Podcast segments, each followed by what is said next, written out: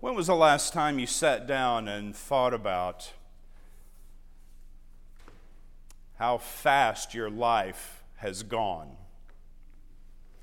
Many of us experience this thing called the holiday paradox, that experience of times past going so slowly as to be syrupy almost. We remember the summers of our younger days as long and languid, the same when we used to watch that clock that invariably was above the school chalkboard in our classroom, waiting for that slow minute hand to reach the hour mark and the end of school.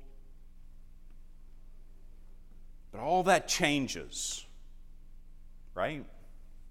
There comes a point in our lives when now time, who seemed to be our friend, begins to speed up on us.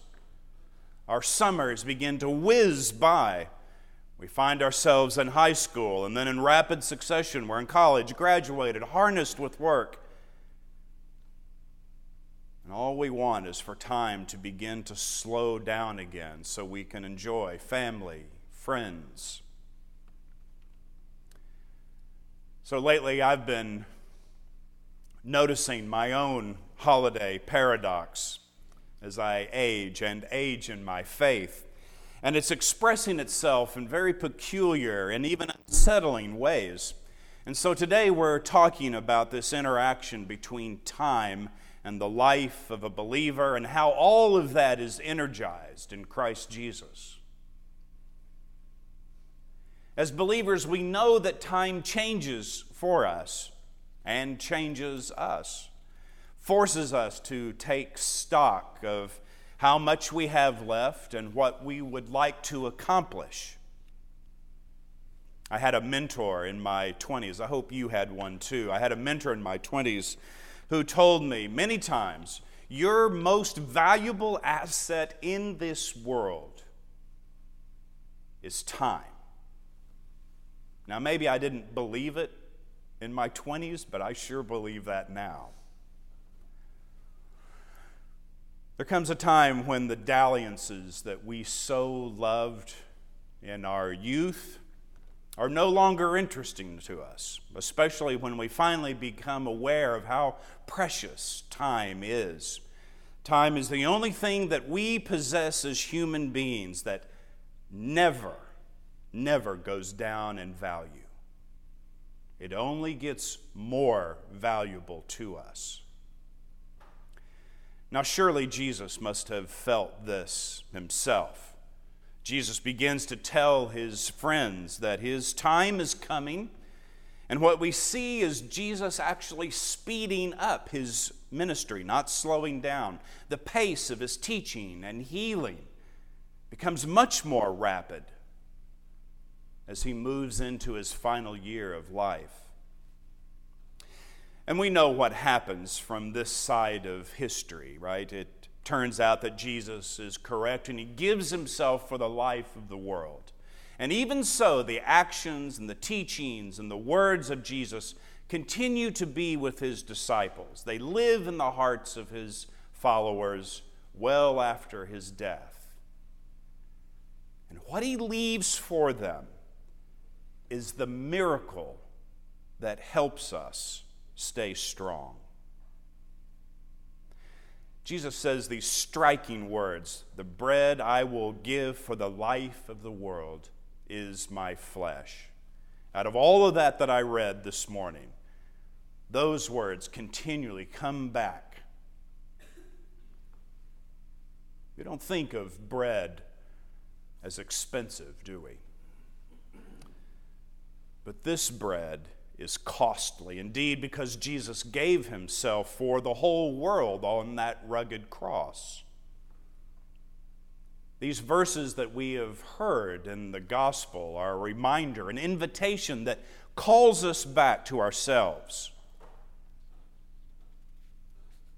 How are we spending this gift of time that we have been given? And even more pressing, how is our time aligned with what the bread of life was given for.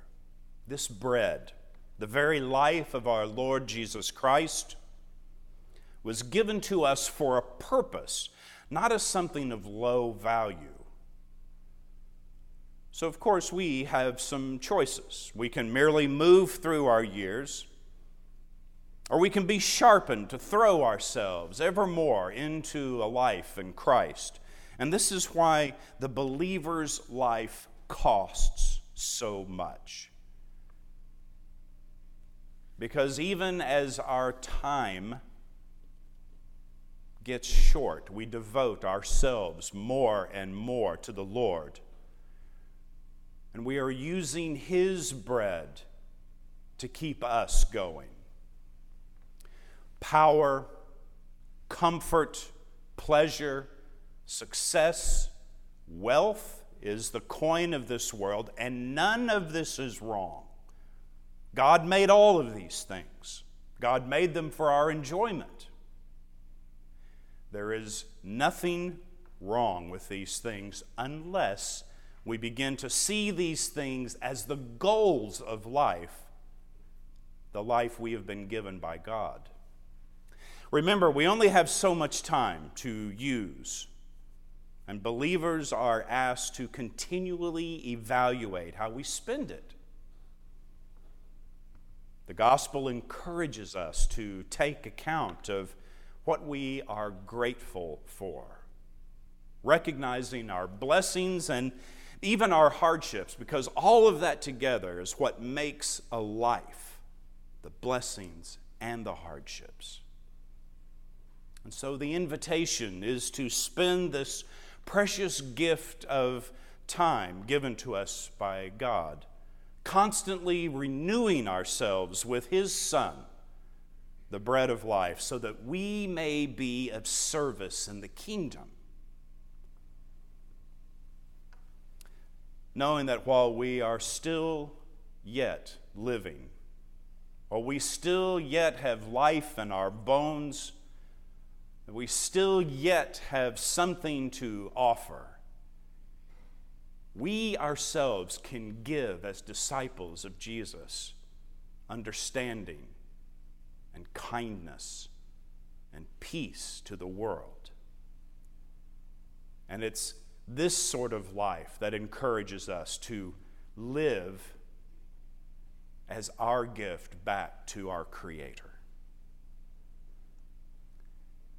Try to find some time this week to take stock of those things for which you're grateful.